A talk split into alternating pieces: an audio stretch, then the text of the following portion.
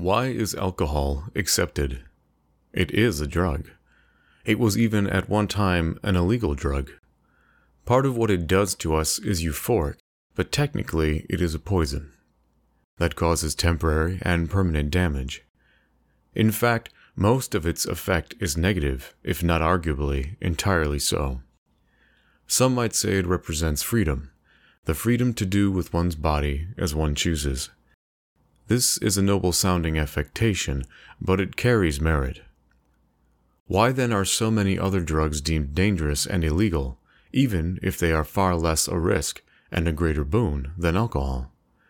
Maybe alcohol can be compared to that of legal pharmaceuticals, in that it is a drug widely regarded and used, like ibuprofen. After all, for many thousands of years in human culture, there has been wine at the table.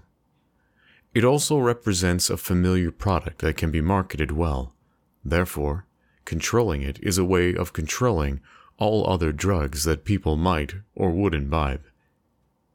Monopolizing drug sales allows the powers that own them to dictate what is legal and what is not. If that's true, then corporate competition and not human well being is the motivator. It really seems that human safety is only a necessity to sell the product, not to protect the user. In that case, the more effective or helpful a drug is becomes measured by its production rather than its usefulness. For example, cannabis was once legal in the United States for purchase, growing, and use. It was cotton companies that lobbied for its inclusion in the first anti narcotics laws. Hemp is a powerful and cheap resource. With clever propaganda, any drug can be made a villain, or its negatives exaggerated upon.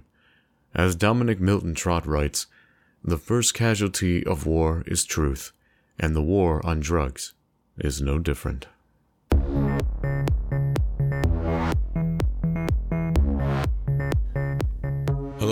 Welcome back to Audio Pong. What's going on, Mark? Zach, what's going on, dude? Oh, not much. I'm glad to be back. Glad to be recording. Man, this is literally like the funnest part of my of my day, my week, my month. I love recording. I don't know what it is. I don't know if it's just that I get to voice my opinion and like just be creative in that regard.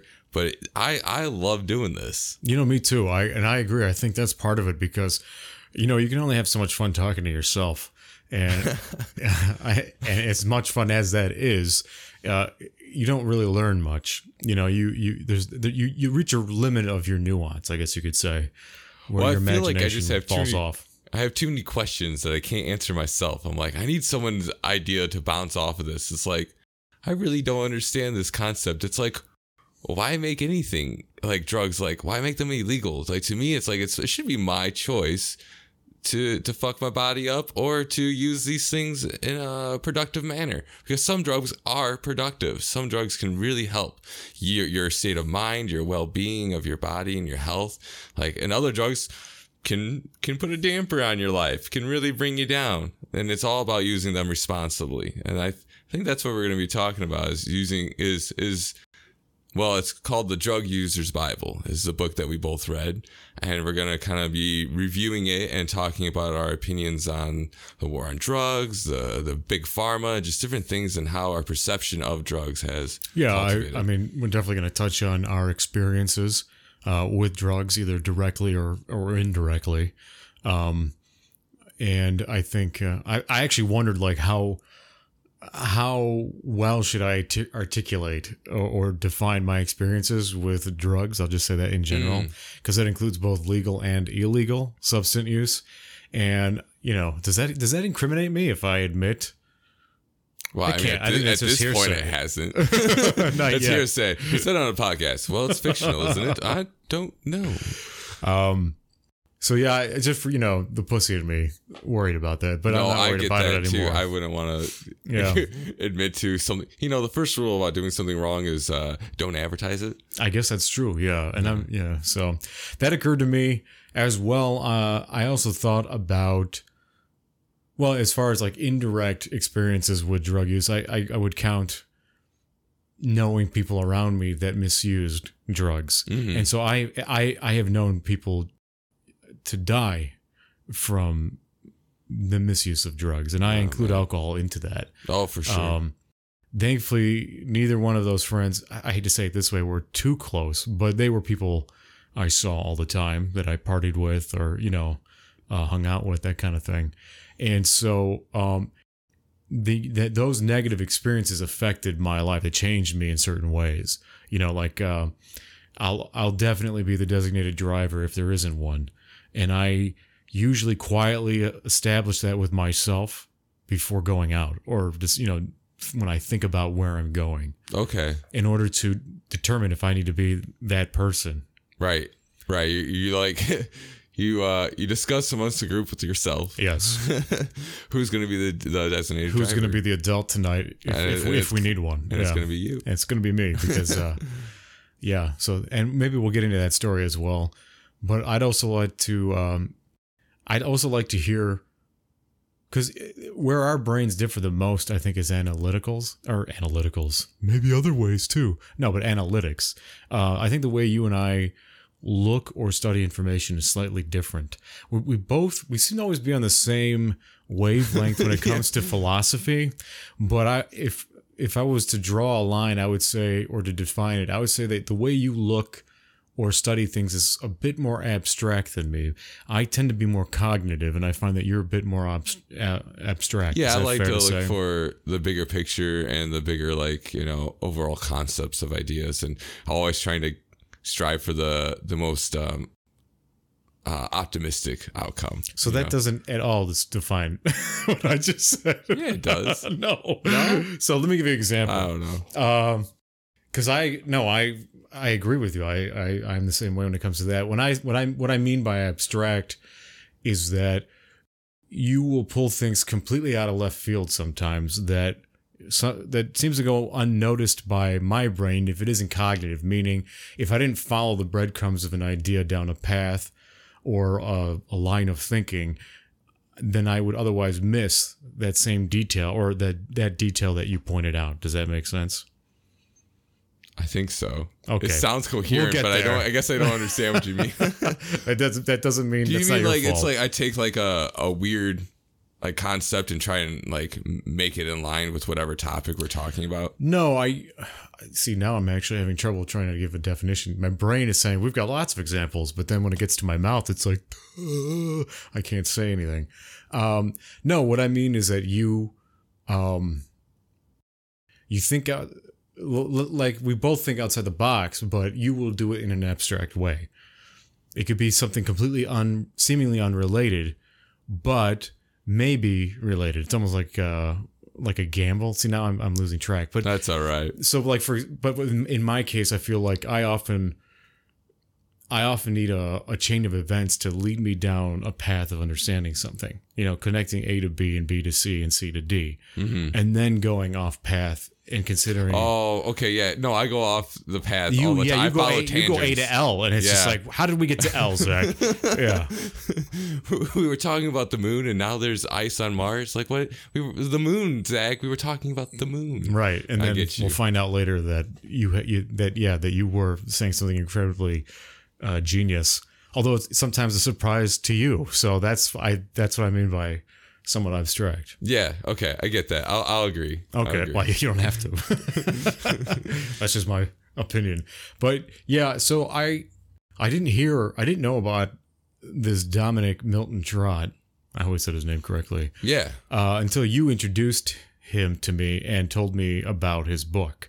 And this guy is not, a, as far as I could tell, he's not a professional. He's not a professor or a doctor. He's No. not really a science. He's not a, an educated, uh, uh, let's say, an educated scientist. But we're all scientists, the way I look at it.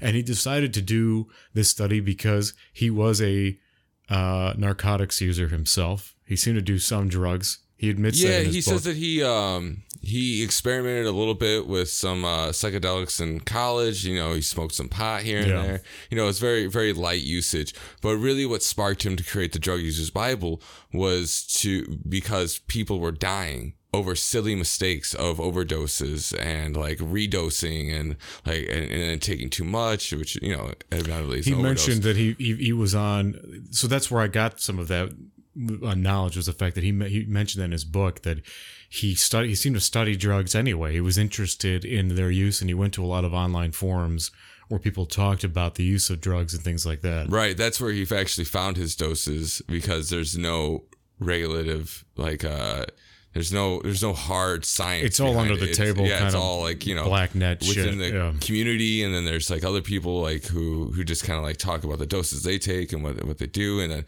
you got to be careful because like if you're you, you can build up a tolerance to some of these like heavier drugs like heroin, right? And if you go in for like what a heavy he- heroin user does, you're gonna die, like you know because like your body's not hasn't built built up that tolerance yet.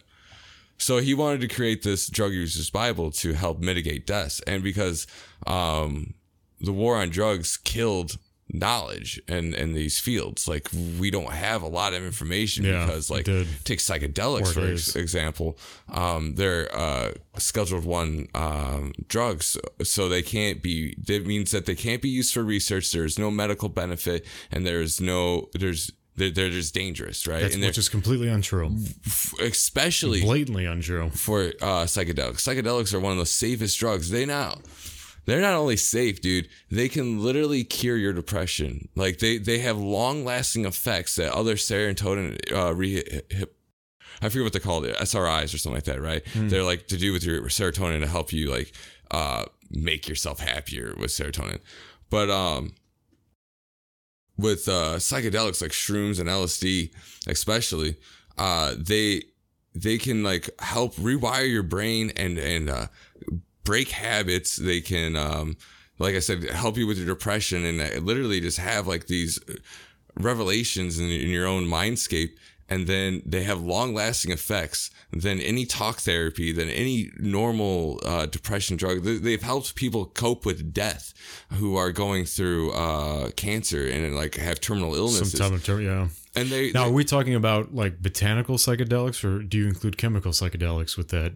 Well, LSD would be a chemical, right? And Yeah. I would consider um like uh, magic mushrooms and magic truffles to be botanical, but in his book they are labeled under That's right. Yeah. um chemical W- because he he goes first he goes through uh okay so this guy spent 10 years at, uh doing all these different drugs 157 drugs like that's how many he did i'm like that's that's that's a journey that is a long journey because he did a lot and he does them all legally like yeah, he went around the world. He, went yeah. to different. he first started in UK where he where he's based, right? That's where he lives. Um, he did all the drugs he could do um, in the UK, which was actually at the time quite a few. I was surprised. There's quite a bit. Did, I don't remember if he mentioned what year or decade that he was able to do these things in the UK. I think it, I think it was the 2000s. See, that seems that seems pretty early. Uh, or, Yeah, it's late recent. to me rather. it's recent. yeah, it's pretty recent. Um, and there was a lot of different psychedelics he was able to find. Uh, um, there was a lot of uh, uh, I think stimulants as well. Just a lot of different like smaller drug, and it was called like this. Uh, I forget what it, what the what the the trade was called, but it was all done on the internet. And there's these different websites that were all .uk, right? Um, that he was able to get a lot of just straight chemicals from. Um, the botanicals, it seems like it was a little. He, it was either more difficult by the time he got to them, or what it was exactly. But he had to travel more for the botanicals, which was part of his um, experience that he wanted to have was to have these in the proper set and setting and do them with the culture and the the intent behind them, especially when it came to botanicals. It really seemed yes, like because it affects. I mean, even a botanical um, drug is affected by where it's grown too, and how it how it's cared for and what it's grown with. Hmm. yeah, yeah. And I think the first one he went, if I recall, the first one he went to go use was ayahuasca, Okay. which is interesting to me because to me ayahuasca is like you know top tier. Like Dude, I yeah, would it's- work my it's- it's way a- up to it rather than start with it. Yeah. and it's it's a long DMT trip, which is Yeah, it's weird. like five or six, five plus hours basically is what I've what I've heard. Yeah, and it's it, it's violent. Like your your body goes through some some purges. Oh, it sounds terrible. There's like you know vomiting or diarrhea, and But but eh, people come out of it Yeah. with a whole new outlook on life, a whole new perception on how reality is and what it is and what it means to be alive and all these it makes me really want to do psychedelics but i don't like the duration that's my problem it's like i don't want to feel that way for five six hours plus and then lasting into the next day you still have these residuals and i'm just like dude i don't want See, I I'm the opposite. i don't want to feel that way that long like that's in my experience, I really disliked the short trips. So like, I've only done DMT once, Mhm. and it was over in minutes. It was terrible, and that upset me actually because I, I really like a good long trip. I mean, I've only once experienced what they call uh, ego death, mhm. and I thought before I there were times before I had this experience of ego death that I thought I had had it. I was wrong. That what I what I experienced before it was still imagination. It was still fantasy.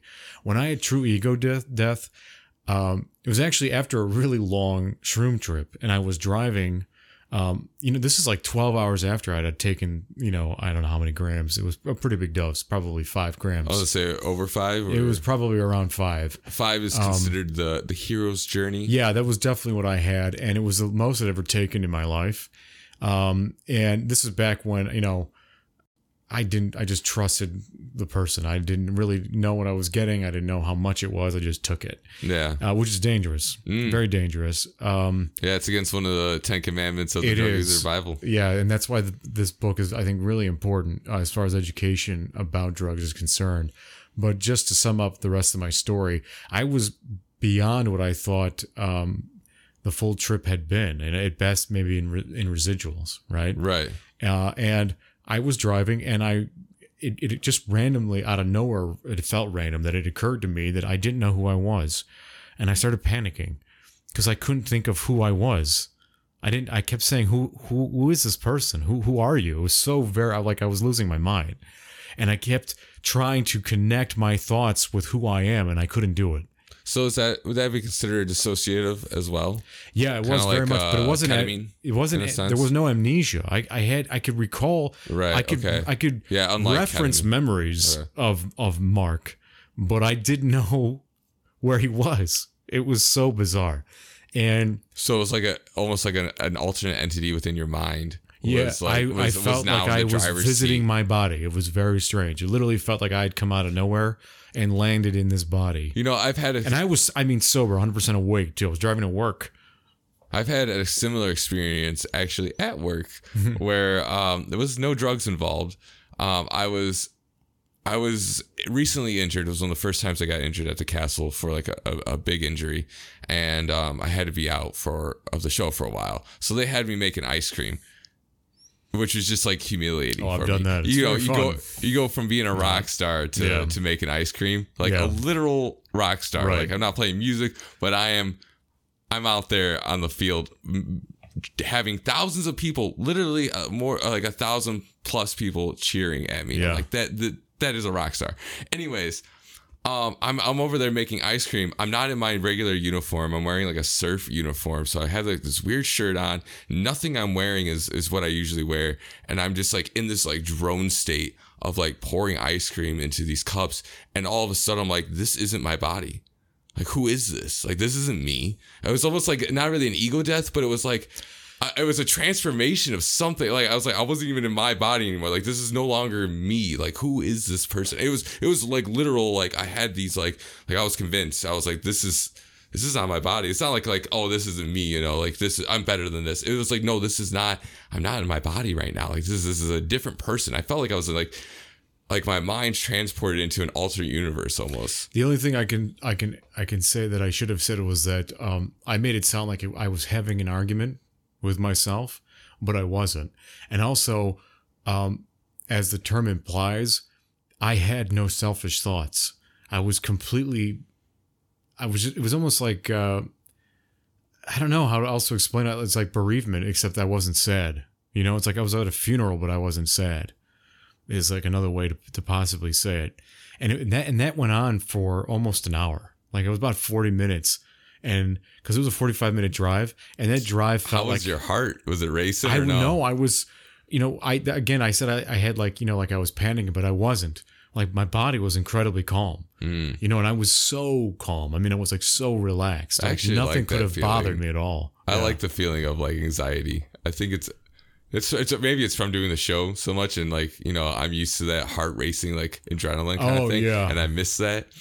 But like, I like that. Like when I have too much caffeine, that's one of the best feelings in the world. When I'm going through like that anxiety and I'm just like my, my heart's like racing. And Well, then you would have you ever tried Adderall? no, I don't. man. After after reading the book uh, and reading about stimulants, I don't want to touch any of the like like uh, harder stuff because he was saying how there it comes in a, what what one of the the things is that he talks about what goes up must come down. Yeah. So the higher the, the stimulant and the more amped you get, the lower just as low you will get. You will be so drained. You will pay for it in the in the in the in the with stimulants, I, I I I wholeheartedly agree with him with the stimulants that I have used. Mhm. Um, there is a movie. Um, who does the voice of the raccoon from uh, Guardians of the Galaxy? I forget his name. Oh, I really don't know. I know I, I know uh Vin Diesel does is it Brandon? but I, is it, I don't. Brandon something or man? Anyway, um, that same actor did another movie called Limitless. Okay. Have you ever seen that? No, but I think I, I remember the concept. So where, Limitless is a really it's actually a really good movie and I think in some ways it's prophetic. I think one day we will have if not a drug some kind of treatment that is like Adderall but times let's say a thousand that allows you to be much more of a human, almost like a superhuman in, in knowledge and focus and thought Mhm. uh, and memory over what you are currently, what you are naturally. Um, and the reason I bring up that movie is because um, when he would be off the drug, he would crash very hard. yeah, And my experience, I've taken Adderall a few times in my life. Man, when you are on, when it's running, that's how you feel. You feel like that character and you feel limitless. Like you feel like Superman. Like you can do anything, not just physically, but mentally. yeah, And it's such an intoxicating feeling. And there's no, um, what's really amazing about it is that you can get, it's like being on a really high cocaine, like a real, like, like stimulating cocaine high Mhm. but without the paranoia that comes with being high on cocaine. Because cocaine uh, can cause a lot of paranoia.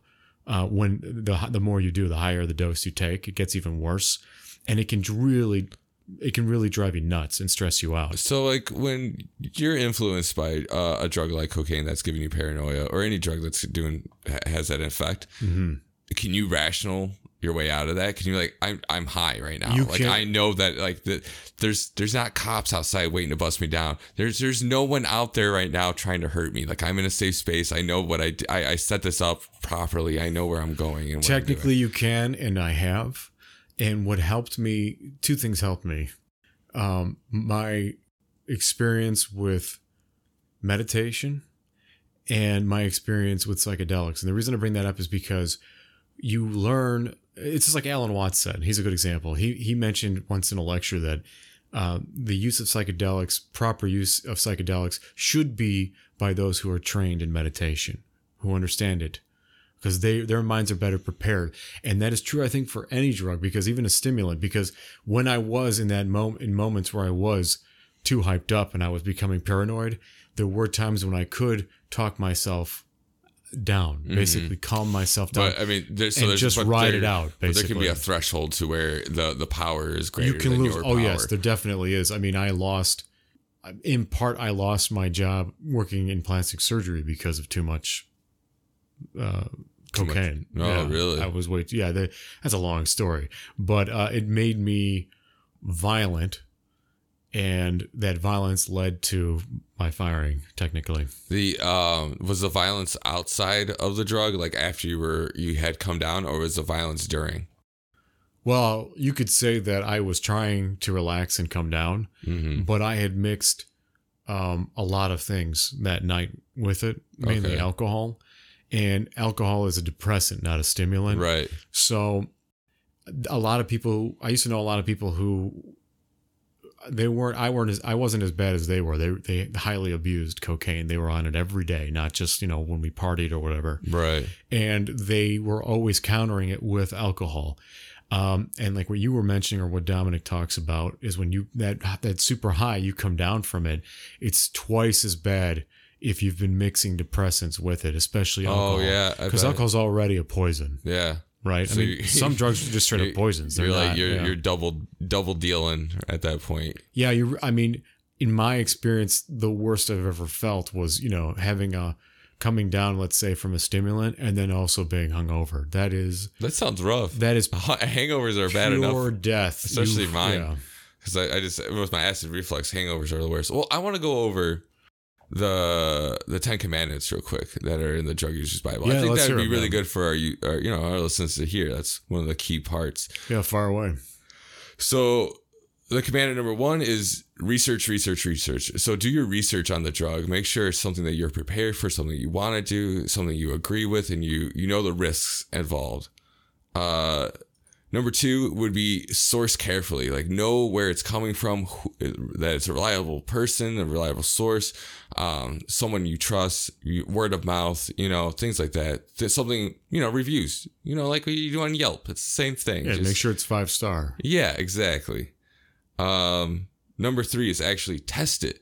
So you can get these kits, which I had no idea that you could get like home kits for drugs. Like you mm-hmm. can find out what's in your what's in your shit. Like that's amazing. You can even send drugs away to be tested. Yeah, And I- can, Believe it or not, believe it or they- not, I knew that before I read the book. You know what was in the book of, as far as testing is concerned that I I don't know why it surprised me was that drug festivals have booths where you can have Oh, your drugs I- I- tested I, for I free. skipped over that part, I guess. I didn't. Now, yeah, that. I I don't know why that surprised me. Well, it surprised me for one. I've never been to a like a large scale drug festival, yeah. and and I want to, but I thought, well, that how nice that they would offer that service. You know, Yeah, and they don't they don't incriminate you. They don't do nothing. It's like that is that is that is the best. That is so s- safety conscious. Like okay, you're gonna fuck up. It's like you know, teen teens having sex at that point. You know, it's like I know you're gonna do it.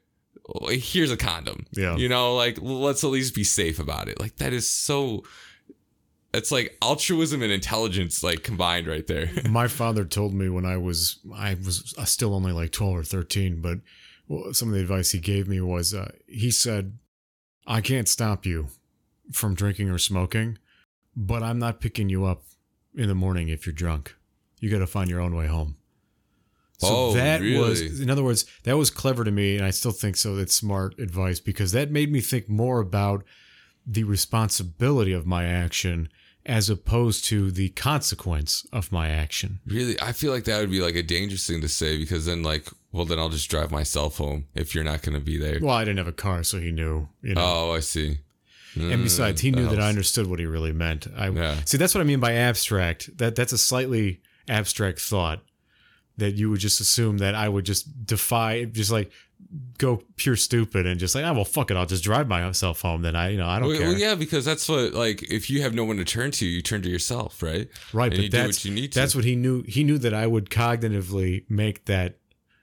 I would lead. I would lead my own thoughts into that into that thought. Right? Yeah, he knew what you were. he knew that I, he yeah he that knows you were my more father. He knows in me, right? I get you. Okay. He knew I was smart enough to get what he meant, and that my thinking would lead me toward what you just said. okay. So that way, it made. In other words, what was also so clever about that was that I did all the, the disciplining myself.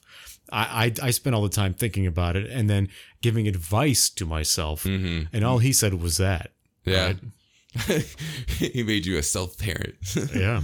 Um, so number four is to invest in uh, milligram scales. So get like Yeah. high quality scales because some of these drugs work on like milligrams and you have to be like precise, especially with um so heroin, um like the the what are those are suppressants, right? The depressant depressants. I, f- I forget exactly what Uh, it is. There is a there's a diagram that showed uh, the four spheres and then how some drugs overlap and Right. and but how- like heroin and is like it, it showed like a uh, comparison photos of heroin, carfentanil, and fentanyl, and it was like it was like heroin was like a brick. It was like it was like there was a good chunk of like of like stuff in there in that vial, right? The next one had like very little. You could see at the bottom that there was like a ring of carfentanil or something. It was like carfentanil or something like that, right?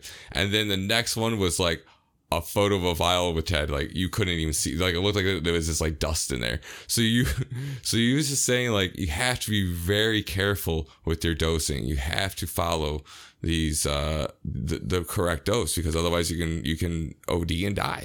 In the do- so part of what I read too in that dosage section and through in several other parts of the book as well was he talks about um, uh, ROA routes of administration, which is just how you take the drug basically. right And one thing he talked about was uh, in, in in reference to measuring was how um, a common term is eyeballing. Like you know, I eyeballed ten milligrams of uh, I don't know whatever you know heroin or crack, um, and then he goes on to make the point that some someone he read he's communicated with once in a forum thought that that meant that that eyeballing was a route of administration, and he put something I think it was LSD in his eye. And he almost went blind because of it. I could be wrong about the drug i don't think it was lsd it was like a powder It was. You're right. It was a powder. I, I, the reason I, what, what was crazy to me was as smart or as dumb as I am. I had that thought once. I didn't do it, but I thought, man, what if I put a tab of LSD in both eyes? You know what I mean? And then just like let the teardrops like push the, the paper out or whatever. Or if I did like actual eye drops. Yeah. And I, I never did it, and I'm glad I didn't. But it was just funny to me that that. that Yeah, I that's so wasn't, silly. That some like- other moron had like another moron besides me had the same thought and actually yeah did it. it's it. the miscommunication you Yeah, know it's, it's, it's, it's why there's that's why this book is important is to have something that's like straightforward isn't feeding around the bush about any subject right it doesn't Right. it doesn't like see that's one of the things i hate about like when you're trying to buy say you're trying to buy like equipment for whatever drug you're using well it's labeled as like a say you're getting a grinder for marijuana even it's Hmm. labeled as a as an herb um to grind herbs with you know it's not labeled as a grinder for for weed it's not a weed grinder you know, Right, even though that. that's what But people even are though that's what it it's for. for, so it's like it's making these confusing terms and like you're supposed to be shady and underhanded about it so you can avoid incrimination in the law but it's like you're you're just clouding the information. You're making it murky, and more more misunderstandings can happen, like eyeballing. Like you know, Well, I think you know, uh, just to make example or comparison,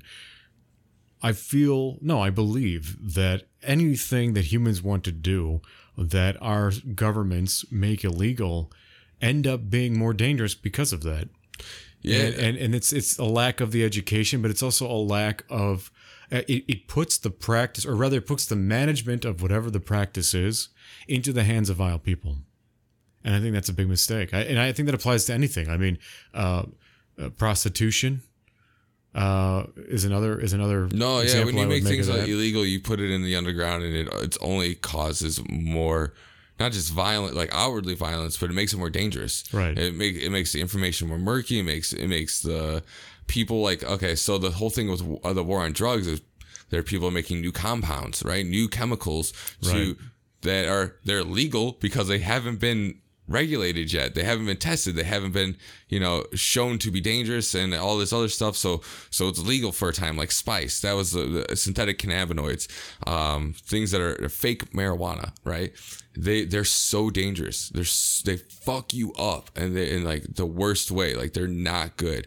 Um, he was saying in the book that 95% of UK's homeless is hooked on spice. Like that's the main drug of choice because like it was legal at the time, you know, so they were able to get a hold of it. yeah, And- whereas in the United States, it's what methamphetamine and well, opiates is the, is, the, is the biggest cause of mortality um, in, in America for like uh, drug overdoses and, and, and things like that, like like uh, oxycontin, uh, codeine, things like that. Like those are the those are our big troubles, especially in a lot of rural areas. It seems like you know you get to Kentucky and things like that.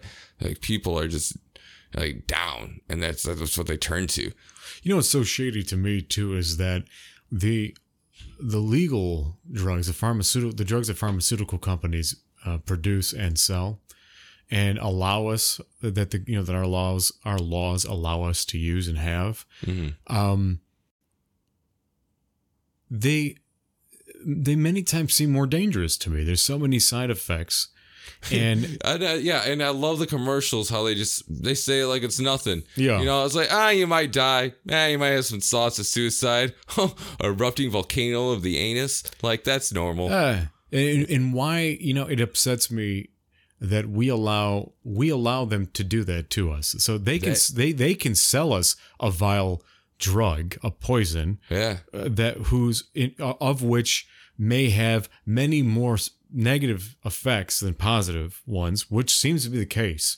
I don't know if you've been paying attention over the last, especially the last like 30 years, but drugs have turned into like pharmaceutical, like legal drugs have turned into their own class of poison. Well, okay. It just seems like nothing actually helps you. So there was um there was a pill that was like a it was like anti-inflammatory like a steroid, right?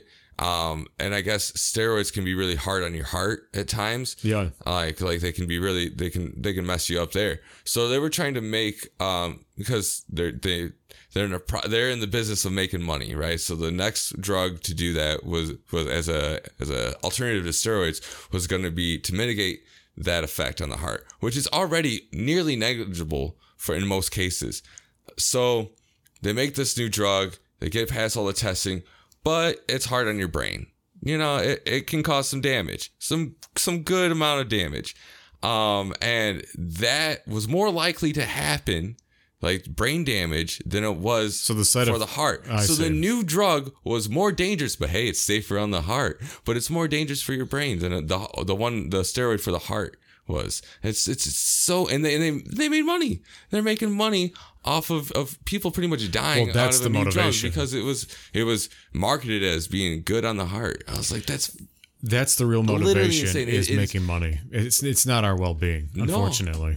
I, yeah, it's crazy. In America and New Zealand are like one of the two countries that'll even allow um, advertising on TV and and the videos on like YouTube and things like that for uh, pharmaceuticals. Like most countries don't allow that. Like all of Europe, you, you won't see a single ad on on your on your uh, TV about. Um, Really, The no, newest drug. No drug, no drug billboards or uh, I, I don't remember commercials about billboards and maybe magazines and print, Yeah. but on video, there's no video advertising. Interesting. Yeah, it's insane.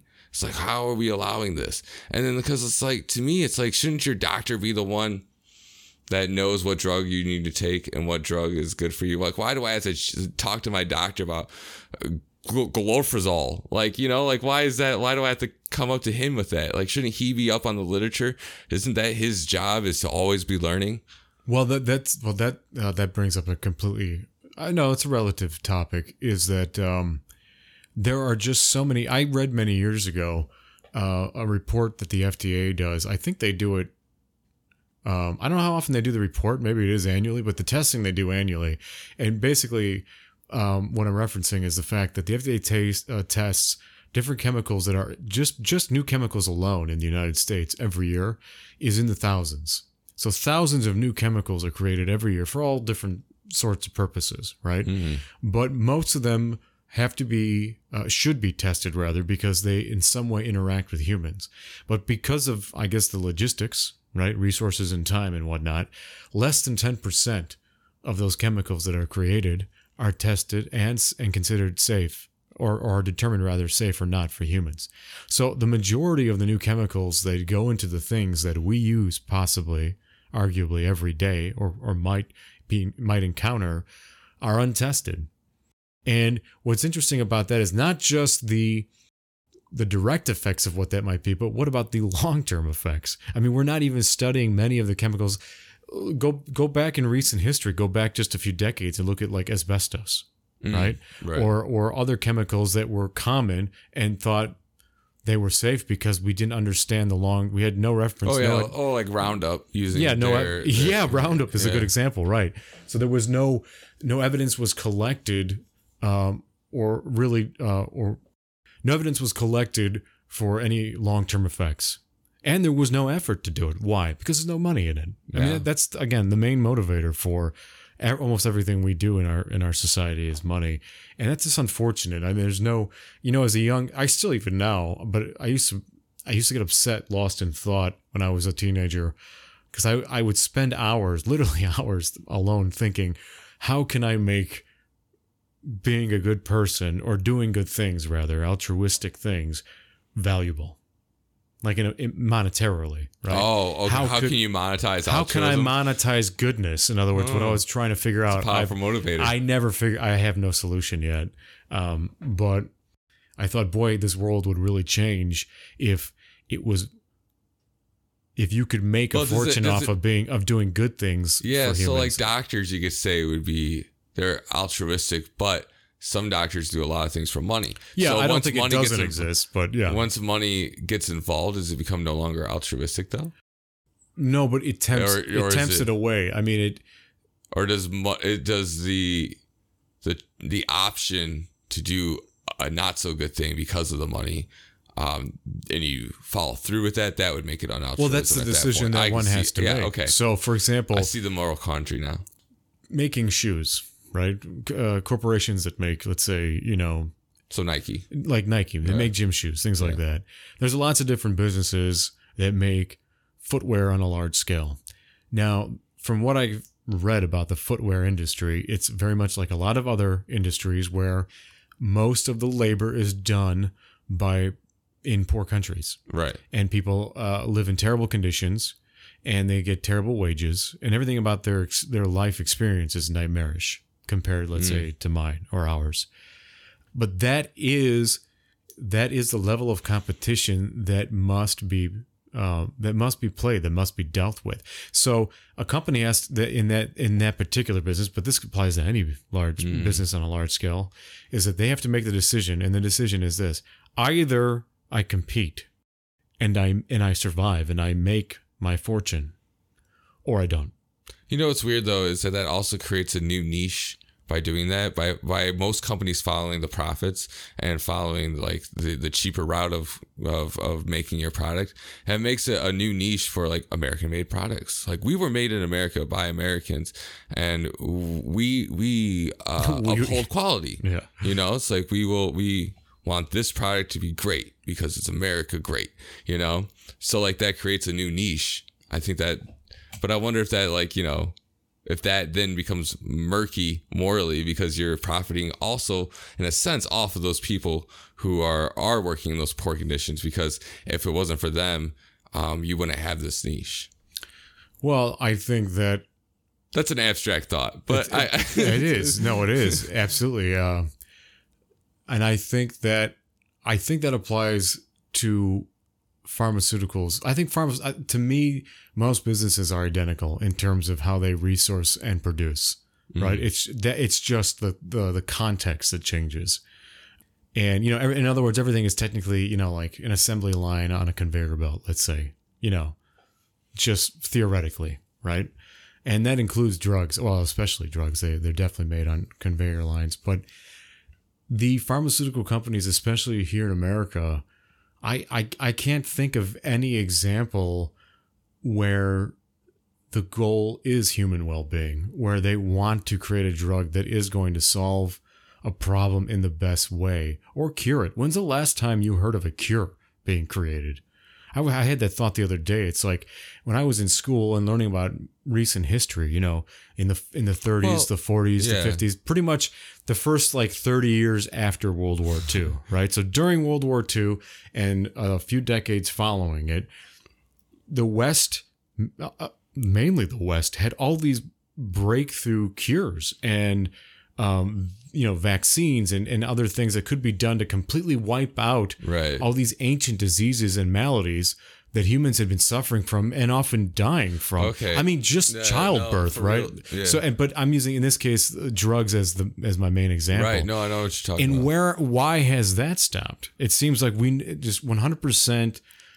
just don't care, and we just accept this I- as a society. I think I don't I don't discount that idea entirely, but I do also believe that those were the low hanging fruit. Those were the easy diseases to cure. Those are the you know those. so you those, think those breakthroughs were just what right around the corner? They, they were right? That's what I'm saying. Those were the ones like once we found out how to make it. This once we found out the science that worked, we could we could apply this to many things and it was easier there was like this baseline of of diseases that were all on the same level of of curability so like Oh, I, 'cause- I- 'cause- so are you okay? So now what what are our big things that we're always talking about curing cancer herpes and they're uh, much more complex. and and and HIV. You, HIV is ridiculous because it, it it constantly changes its form, so you can't create just a cure all for HIV because it's always changing. Um, it's more than just an evolution. The, the literal like inside your body, it's changing. Well, you make actually you touched on a really good point. If I'm if I'm understanding correctly, part of what you said was that there were so many new revolutions in science and breakthroughs At that time, that was that was the, the where the of- effort was just discovery in general. Yeah. And because of that, not accidentally, but along the way to these new discoveries, we discovered ways to treat. Right. uh, yeah. Those those were were- the easier ones for us to cure. Now So we're now we're meant. at like Okay. the you know, it's like it's like experience points when you're trying to like build up a character in a video game. You know, the first like ten levels are, you know, it's like bam, bam, bam, after mission after mission, you're leveling up. Then once you get to like level fifteen, it's gonna take like uh ten missions to to get the next like, you know, And one Next might level. one might argue that all we're doing now is side quests. We're just not finishing the game. Sorry, that was my attempt at a an abstract Zach thought. I, I think it's I, I think it's in line. That it's works. in line. Does Yeah, it work? Okay, Yeah, it thank works. you. I feel accomplished now. I feel I feel At like I started part. a lot of side quests that I never finished in life. All right, so I guess let's continue on to the number six. So number five, let's go. It was uh uh proper proper dosing, right? And, and considering um how much you really want to take, how much you you need to take, and making sure you have the right dose and not that you don't go over, and that you only have access to what you want to do. Um, number six is actually really intelligent thought that I never thought of doing before. It was test allergy test. Oh yeah, So was Yeah. to was to take like a little a little snippet, like the tiniest little bit, put it on or under your tongue. He says, Yeah, that stood and out to me, notice too. if you notice uh, any swelling, any itching, any irritation. I'm like, like that is genius. yeah. That like. I didn't think about like people are allergic to peanuts. Of course, there could be someone allergic to MDMA. Right. Like that didn't well that that didn't that click. I was like, the of course. I was like, this is that insane. that stood out to me too because it made me think of all the things, you know, even just soda, new sodas or something, and drinks that I tried in my life, and I just I gulped. You know, I never think of anything as a test because I don't really have any allergies, but that doesn't Yeah. mean I I don't have exactly. any allergies. Yeah. Yeah, that stood out to me too. Especially when you're dealing with such um, a wide range of chemicals. It's like you don't know. Yeah, that potentially be could be quite like volatile. these are things you never Yeah. experienced in your life before. Yeah. You have no idea what the effects are going to be besides your research. I think that's part of the excitement that goes along with, you know, if you're like me and you're kind of an adrenaline junkie, you, you know, you, you really don't hold back sometimes on trying new things, so to speak. I think that's part of the excitement. I know it is for me. Um, but that's part of the, that's something that changes as you get older, for sure. That's definitely more in line with being young and ignorant. Yeah. Well, it's that uh, your prefrontal cortex isn't fully developed, so you don't have your rational thinking and your decision making skills all the Do way. your forward. elbows always fly up like you're transforming? Or Oh, when I make points, that? yeah, it's like it's like it's like characters act ig- ignite. if we ever moved a video, I'm gonna get the transformer like sound effect every time you do that. yeah. No, I, I don't know. I get animated and it's like, ha. so what's number seven then? Number seven is uh, ask yourself if you're feeling okay physically and mentally. Mm, That's right. Yeah. And I was like, yeah, that makes sense because like if you're already sick, you don't want to like add another chemical to that eh, that whole like your body trying to heal itself. Like Have you, done that many times in your life? I feel like I've done that. I still do it. I feel stupid because I, I still do it so often where I know something's wrong and then I push my body further or I do or I get involved or, or eat something or See, for me, um, I always feel sick. So I hate that question. I always feel ill. Like I always have a stomach ache. Um, my head almost always hurts. Um, I'm always feeling like, like, uh, for work, we have to do this thing. It's Kinsa and it asks you, it takes your temperature and you have to, it asks you a series of questions. Like, are you feeling healthy today? Like, no, of course I'm not feeling healthy today. I always feel sick, but I guess I'm healthy enough. so you lie. Yeah, of course. I gotta work. Yeah. I always have a stomach. My stomach is always hurting. Like it always, at least at some level. You know what I've always hated day. is the uh, the one I, I was I want to feel I, I want to say I was alive when when hospitals first introduced the one to ten scale for like how do you Mm. feel or doctor's visits. I hate that shit. I yeah, hate the I one don't to really ten like scale. that either because it's like, like ten is like the worst pain imaginable. Like that doesn't make sense. Like my pain, is this pain is so relative. It's like, well, but this is the first time I stubbed my it- toe. it's just- you know, if the this way is the first I- time I stubbed my toe, like, yeah, that's the worst pain imaginable. I can't believe I did that. I just don't think it's it's like what do you learn from me trying to scale the pain? Like either something is wrong with me and I need help or I don't. I I don't understand like there's so few instances I th- I feel that where a scaling of your experience in the negative spectrum of an or in a negative experience Yeah. really matters to in Okay. any scientific way. So, I can. I, this is one thing I do appreciate about the the pain scale is that it's helped me recognize my back and like where I'm at in, in my healing process because I was sitting at like four threes like for like pain scale for like a long time and then I started this carnivore diet for like a little over a month now and it has dropped like to like a, a constant like two or three. It's like dropped like a point or two. Like this is so it like helps me recognize that it's like what's happening within my own body. And like it's like a it's like a a tracker right? I'm, I'm keeping track of myself and like i'm understanding like i'm appreciating like wow i really do feel better. Like i'm so happy right now that i that i'm not in a, a, in constant torture So it helps you gauge the psychological condition of your pain. yes which is which is a relief I in see. itself is is just knowing that like if I don't eat sugar, my back will hurt less. That's that's that's damn near enough to stay away from sugar. Well, that's a good motivator. It, yeah. That's the only reason I work out is to avoid pain. yeah. I might not go back to sugar. Like this is, and, and I'm I'm straight up addicted to sugar. Like like there's no physical withdrawals ever that I ever Well, experienced. sugar is a but- is a drug. It has become like one. the mental hold that sugar has because it operates on the same um, receptors as opi- opium and opiates. It like does the same.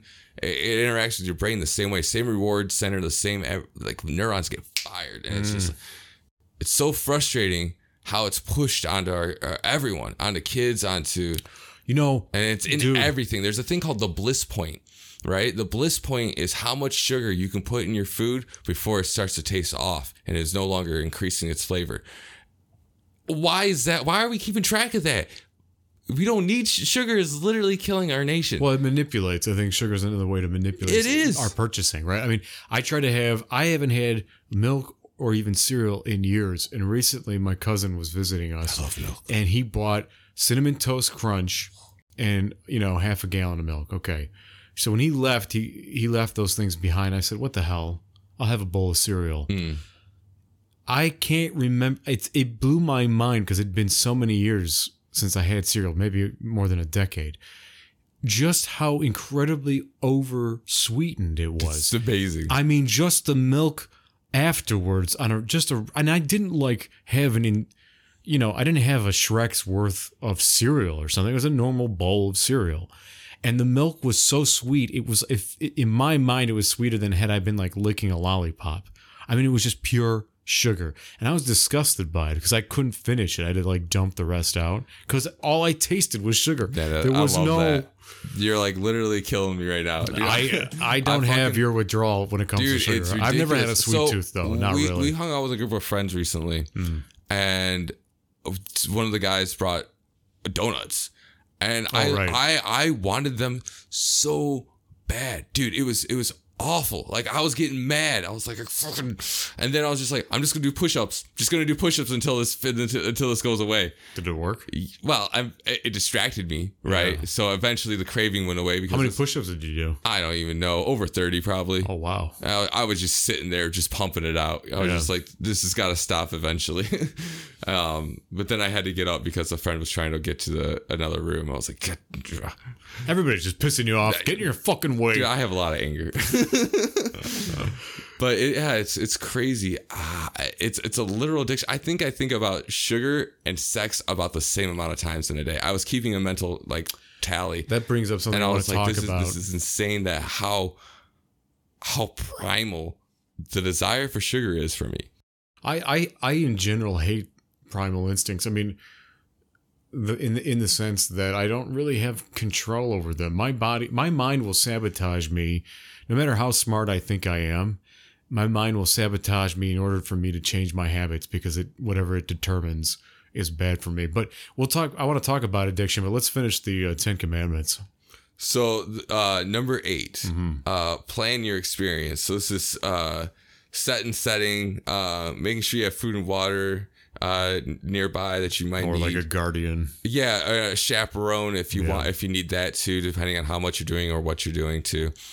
So like, uh, like I find that to be very important to to like you know have a rational uh, idea of what you're getting into. It made- you know, and have everything prepared for what you need. It's a Boy Scout rule, is what that It one is no, it is literally being a Boy Scout uh, when you if you decide to trip. And I I can say from my own experiences that I did feel I had a better trip and felt safer when I knew uh, in one particular instance where I knew I had a guardian, or maybe I could consider two guardians, and also in instances where I was with people I knew would be fun to be around while they were tripping. I think that affects it, I would say it affects anyone mentally, but it definitely affected me mentally in terms of how well I handled the trip, whether it was good or bad, because I've had bad trips, and boy, that is not fun. I, I've trip sit before, and I actually kind of like it. I, Oh, I, yes. I, I, I like trip sitting because I can still kind of like Oh, vibe trip off. sitting. Oh. Yeah, and and I, I can vibe off the energy without even having to partake. I, I still have fun. The people around me are being goofy and they're like you know experiencing their own worlds and things like that. And if they need help, I'm there to like reassure them that everything's good. Well, I think you're one of the you're one of the few people that if you woke up tomorrow and you were inside of some zany cartoon reality, you'd be fine. You just whatever. That's just reality now. Yeah, right. I'd be kind of upset that like everything I worked towards is now gone. But then I'd be like, all right, let's get let's get the chalk. Let's Yeah. you know, it's like chalk zone over here. I'm gonna start drawing. We're gonna start like creating my own Yeah. creations. Will be good. Um, so number nine is have uh help services contact information. Like uh if you need any kind of I don't know, I don't really know who does this. Like he didn't specify what services there would be besides just medical services. Um, but a big thing he pointed out was to have I don't know a piece of paper written down what you took, how much you took, when Yeah. you're taking it, if you're taking redoses and what time, uh, if, if you have. I and mean, that's really And responsible. keep that in like a shirt pocket or something like that. Keep that on your person. I'm like, it's, well, I mean, if you're doing like I can't think of anyone who depre- I've ever like known a- who has ever done that though. Maybe if you were completely alone, but yeah, No, I don't know who. I, well, that's that's I mean, why that's why that, he you created know? this. Though this is to be extremely safe. He covered all his bases. He's he's he. he yeah. I'm not arguing that you shouldn't, but that's just yeah. It's, it's a lot. no, it's- it is, yeah. and, if, I don't think most people are going to do that because I mean, most people aren't going to test their their shit. Most people aren't going to like you know. well, I think you know. Actually, I think that that would probably become a more common practice. if it was more readily available, for sure. Well, talked it- about. Well, if it was more, if it was legal in the first place, nobody wants to Oh, leave evidence too, of their yeah. illegal action, Yeah, right? no, oh yeah. for By the way, officer, I have an eight ball in my pocket. Now I'm not only sick and, and dying. I'd like to go to jail. You know what I mean? Like that. That's I think part of the stigma with that. And then uh, number 10 was give your body plenty of time between uh, subs- substances especially with psychedelics. re- recover. Yeah, psychedelics. And if you're going to the same substance, I think he says same classification of drug Mm-hmm. to stay, uh, to keep a wider uh, gap. And he's saying like at least two to three days was, was like the minimum.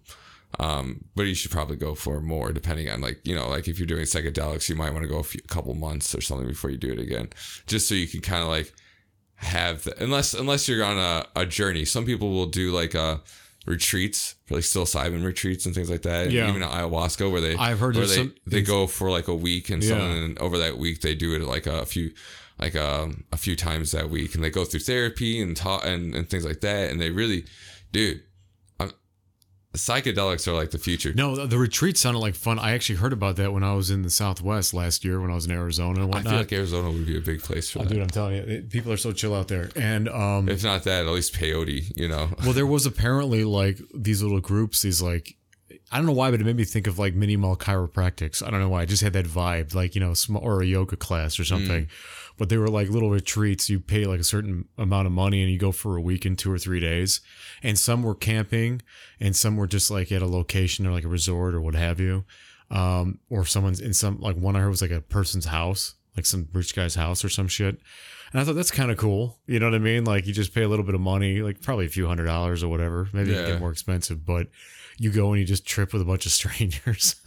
See, that would that would freak me out being around people I don't know. I don't trust. I know, like, but that's part of the fun too, because you don't know what's going to happen. Yeah, exactly. That's what I don't like. Yeah. I don't. well, like, you don't like losing control. No, I hate that. That's Yeah. why one of the reasons I I I, I don't want to do uh, the psychedelics and other drugs like that because Yeah. it lasts so long. I'm like, I don't I don't want to be out of control that long. Like like give me like an hour, like an hour tops. Like I want to be able to like you know come Yeah. back. I found that in my experience in my life and the different things I've tried, I I love psychedelics and I prefer stimulants. I do not like depressants. I don't like things that um, take you out and make you, you know, like a slobbering zombie. You know, like uh, uh, like pot or um, um, even alcohol. Even though I like uh, drinking alcohol, and I can say because I was going to ask you, and I do ask you this, but for me, the only thing I can say I've ever been addicted to was alcohol. And looking back, I was definitely an alcoholic Mm. in my 20s.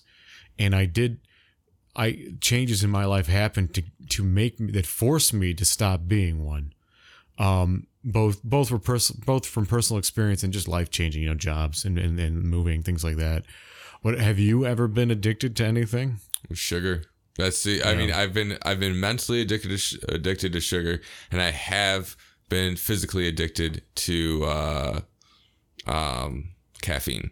Like I've gone through withdrawals, so obviously that means I was addicted. If I have a headache the day after and I don't like because I didn't drink coffee, I've had I'm, that I'm, too. I'm physically addicted. yeah, that's which- true. I mean, coffee is one of those things that it's like there's so many health benefits associated with coffee that I'm like, that's all right. I don't mind. I don't mind so much that I'm physically addicted. If I don't have it, I'm not gonna I'm not gonna cry a river. You know, I'll be okay. It's You know, just gonna be slightly interesting. di- Have you- uh, discomfort. Uh, did we talk about? I feel like maybe we talked about this before in a previous episode. The the origin of the coffee break, and how I can't remember if we talked about this or I heard it in a lecture, and I forget who talks about it. But coffee, one of the interesting things about coffee being introduced into our culture, because it is it is more of a coffee was introduced around the dawn of the industrial age, so it's a it's a modern uh, stimulant, right? Well, yeah, to the wild populace for sure. I mean, it's always been a big thing in the Well, it's always been uh, on the earth, and we knew about it, and we made it. Uh, we or we right, but it has coffee from coffee bean. But what they found was that uh, before coffee, most people, most laborers, uh, drank alcohol, Mhm. and because of that, production was generally low and la- lackadaisical or lazy. I can't talk Yeah. Um, but then coffee was introduced, Mhm. and that led to the the term the coffee break. And coffee did the opposite. Coffee stimulated people and made them more imaginative and therefore better problem solvers and and more productive. And that all occurred right around the same time the industrial revolution took off and globally around the planet. Yeah. And that's that helped introduce coffee. Or it probably is the main reason rather that coffee became so prevalent in our culture. I thought it was before that. I thought it was um, uh, more like the Enlightenment um, period. I thought it was well before that, at least in Europe. Um, I- I'm talking, but I, I, I but- it, w- that occurred, but definitely I would argue that it was way more prolific to give coffee to the labor because that's who most most of the planet is laborers. right, but that that is what um I, I've heard before, especially in like the Middle East. It was actually coffee houses were were banned for the longest time because people were uprising. They were talking. They were communicating. They were having Right. these ideas, and they were like you said, it's a stimulant. So they're like fucking amped about this shit. And they're like, yeah, this this is awful. This is terrible. And it's not a depressant, so it's not like slowing you down. It's not making you um subservient to the the earth you know? Like when you're when coffee makes you it makes you a go-getter you know? It- like you said it, it increases your speech and it um makes you more creative and it makes you think uh, like in a more Oh, I mean, way. Yeah, I mean, it's like a, it's I would compare it having knowing what Adderall feels like. I would say coffee is like a a ten percent of that experience. I mean, it literally it makes you feel kind of Yeah, like a, like when a, you, like when a you go from a culture minor Superman that is on a on a depressant to a culture that a is on a stimulant. stimulant, how is that not better? Yeah, yeah. Well, I don't know if Right? it's better, but it's definitely more productive. Wasn't production better than than than subservience? Uh, and, and- I would and argue that? I would argue that. Uh, well, hold on. I would argue that a stimulant, having a more productive society, leads to greater problems and greater threats for human for human well being. Because Yeah, look- look at the world but I we mean- live in because of it. with with uh with great risk comes great reward. Yeah, but what is the reward? we set no ceiling toward. There's no ceiling for our goals as a culture, and so we keep running into new milestones that just. No, you start creating your own problems. Yeah, that's yeah. a good point. I mean, who's, you- who's more who's more satisfied, um, and has a healthier state of mind? You know, a, uh, an Amish person, or you know, your your typical modern, you know, um, yuppie. Yeah, You- you're just a sweaty, a sweaty, a city dweller versus a, a, a an Amish or a, a, rural. country dweller or Yeah. a farmer. Yeah, I mean, these people, they're I- the I ones think- I I met think- were always I much think- more happy to me than I was. I think both instances they have their own problems. They're just different, well, there's no such thing as no problems, right? Yeah. And I think that two problems and pain and all that is relative, right? So Oh, my worst problem is still my worst problem. It doesn't matter what I went through or what Oh, I thought you through. meant that. I think it's very relative. I think it's subjective. You know, I think that the worst imaginable thing that that I've gone through is still has impacted me just as much as your your worst thing. Well, yeah, Freud would agree with you. Um, I th- I thought I would say that it's relative, but it's relative to severity uh, in terms of human well being. So, meaning that the more comp- the more complex and stressful a life is, and I and I mean that more in the in terms of like mentally complex and stressful as opposed to physically because physically our physical limits are obvious right our mental ones are not you know the human brain is always m- memorizing constantly memorizing new data. Uh, so i would say that there was l- there was greater suffering in a more complex mind than there is in a simple mind in, in terms of not not saying one is smarter or dumber than the other but in terms of what they have to manage. Yeah, you know because you're I guess. I, yeah, there's there there's a a non-subjective like there uh, what like you know like state of there's a there's a there's a scale of of non-subjective torture. You know, like like like this this trauma is is horrible for anyone, but I think also along that scale. Where where I go is still my worst imaginable thing, and along yours is still your worst imaginable thing. So it's like it's well, yeah, you can only suffer right yeah as far there- as the but I limits mean- of your suffering there are limits right Right. But I think I you know I thought about I've thought about this many times. I think that is one of the motivators for why people take drugs in the first place or are curious too. I mean, what what do we do in here I'm going to get deep. What do we do as humans in our in our existence that isn't the management of stress? Everything we do manages stress in some way through some for uh, in, through some variety or through some severity everything we do from chewing gum to you twiddling your thumb right now everything is a management of stress and i think drugs are just one more tool for that Yeah, yeah, for sure. Um, they, they can act as an escape, then they can act as a, a tool to get over your traumas and pains and different things. They can, act, you know, it depends how you well they it. act even sometimes uh i think you yeah i mean But there's different ways of managing stress. well the, the- saying, it's even sometimes with the drug. yeah sometimes it's just a mitigator it's not always an escape you know what i mean Right, you, you don't want to it- it- it leave the stress you want to just be able to manage it Oh, So, okay, yeah, yeah, you yeah. know, like uh, like a psychedelic would. A psychedelic wouldn't make you leave the stress; it would make you overcome it. Yes, but that refers to um, one thing we what was it named?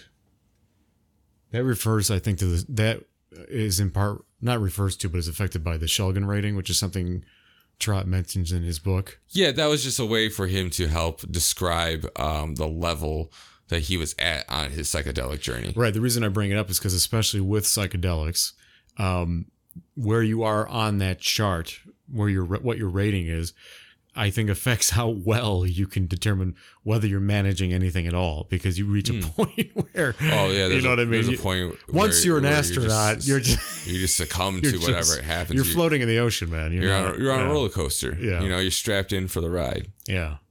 Which is something I don't want to. Oh, dude, I it that. It changes you permanently.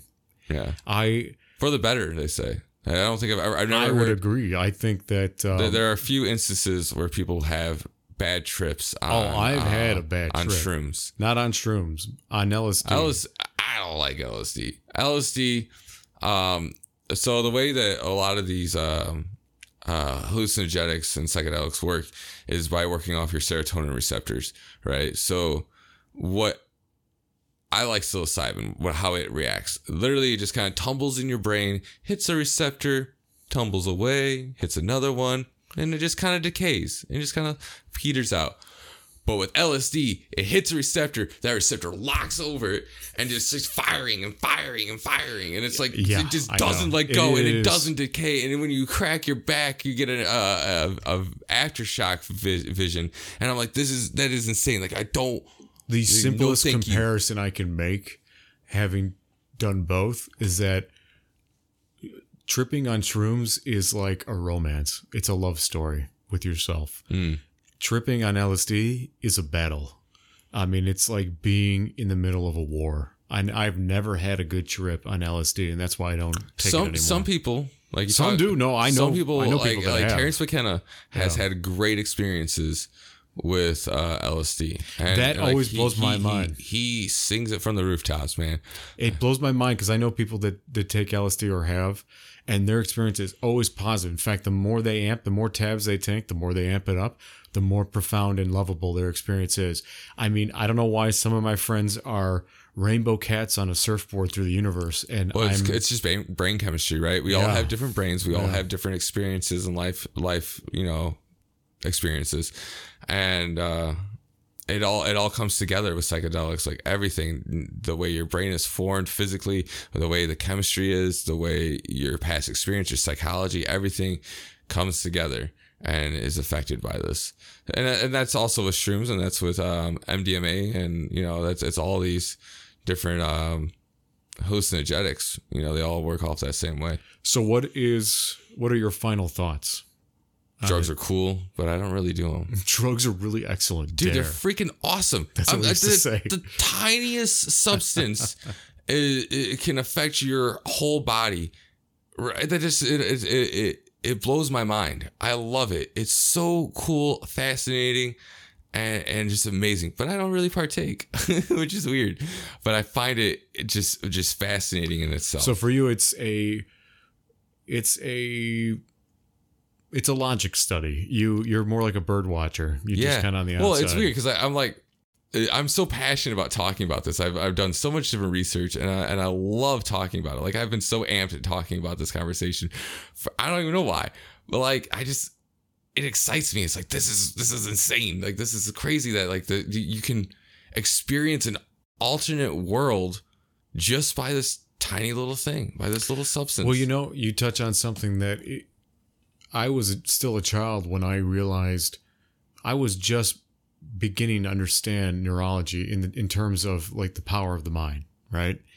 And the more I study what the mind, the human mind, the human brain is capable of, um, the less or the more atheistic I become, just because I think nothing compares to the emulator that we're walking around with on a daily basis.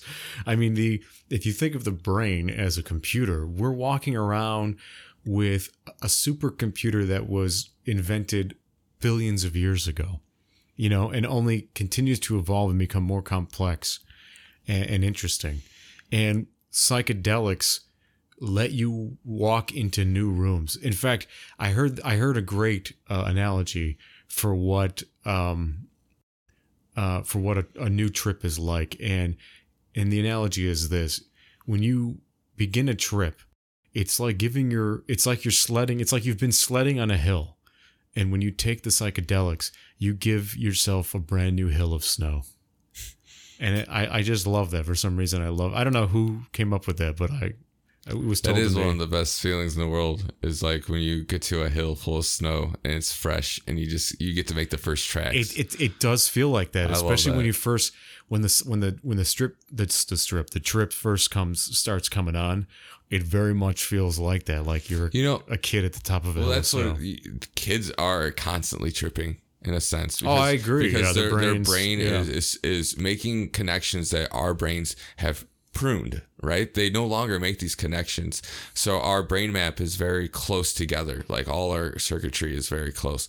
And then when you you look at uh, a brain on shrooms or even a child's brain, they're leaping across uh, these gaps and making new connections, and they're seeing the world in a different way, and everything is fresh and new and exciting. When when people talk about trees breathing, like they, they look like they're breathing and they're like moving around and, and they're shimmering. Like kids are kind of seeing a similar thing. Like if people say they have an overactive imagination. No, they're just high as fuck. Like that's just their brain. Their brain literally has is making these connections that your brain has pruned and made shortcuts to. Right? Oh, sure. I mean, excuse me, that we have as adults, what the main thing you do as a human, as a learning human and growing human, is uh, how to edit, how to edit and manage thoughts. Because um, if you don't do that, then you are always sort of a victim of of aimless thought, and that can cause a lot of trouble. I think that's where artists come into play though too, is that they they have allowed themselves or they have counteracted the pruning uh, aspect. Like they have kept alive the connections, trying to still see the world in fresh eyes and, and imaginative eyes and seeing like and, and not letting things just like like this is reality and taking things at face value. They try and make a a, a, a balloon into an animal, right? Oh, like Oh, I- they, I with, with the world think- around them. yeah, to add to that, I would I always say to myself, or I've always said that in part being an artist or just imaginative in general or a drug user is to reclaim your responsibility to sort of relive, you know, or to let the child out because the child doesn't go anywhere. I mean, I'm inside. I'm I'm still nine. I'm still fifteen. I'm still twenty one. You know, the some of the same desires and uh, idiotic, anecdotal, you know, um, either imagined or real experiences of my life. They're they're still there. Some of those things are still there. I I've had to edit them as I've gotten older, but if I could if I could put my mind in a younger body, like in the movie Surrogates or something, I, I would. I mean, I don't think what would be the difference if I, if I, especially if I never let on to how smart or, you know, philosophical I was. If I just suddenly had the body of a ten year old again, I could be a ten year old again. Oh, I hate the thing I hate about being a kid was the the lack of freedom. That was that always always bugged me having to be under someone else's thumb. Oh, I think I think we have. So I more would I would hate to be ten again. Is all. I think we, I mean there's obviously some exception, but I think in general there's more freedom as a child than there is as, as an adult. There's so much more that There's less responsibility, but I would say you're not free in any regard. Not if you have a parent that is keeping track of you and making sure you're following the rules and and punishing you when you break them and trying to cultivate you. You're not. I don't think you're free at all. yeah, but you I, you, I think you I just think I think the bar, compiled that. Ah, may, maybe maybe adulthood has has more invisible bars and they're still there, but there's a lot more visible bars as a kid. well, the the parent is replaced by so many more parents as an adult. If you want to think of it that way, Nah, I don't I don't I don't I'm not part of society like that. I don't think you get a choice. what do you mean I don't get a, I get a choice? I don't wear masks. yeah, until you're told. Asked. No one's told me to. But someone could, and you would. I don't know. I might walk out. I, really have, hate being told what to do. Oh, nobody I that. I hate it. I'll be like, I'm not going to your store then. I'm gonna go somewhere else. I'll go to Target. I don't care. I think the real the real manipulation, the real clever play occurs when you tell yourself to do something you don't want to do. Because you will listen to yourself. I don't know. I I try to do things that I don't want to do, and a lot of time I feel like uh, being consistent. I'm bad at being consistent with things. Uh, with a new thing, I should say. Like if I'm trying to pick up a new skill or something, I'm really bad at being consistent with it and sticking with it, even if I tell myself to. I think I have. I if I have responsibility to someone else, then I'll follow through. I think I know what I'm going to follow through next. I'm gonna get high. No. All right. If you like what you're hearing, Or even if you don't, that also helps. yeah, especially if you're still listening, then please consider supporting the show. We're working hard on our passion to create quality content, and we want to bring you much more. Indeed, we've got big plans for what we want to add to Audio Pong, and we'd also love to hear from you, the audience, on topics or content Zach and I can create for you. Visit AudioPong on redcircle.com for more information on where to support the show and where to listen. Also, feel free to contact us directly through email with audiopong at gmail.com. Be happy Be healthy and, have, a metal life.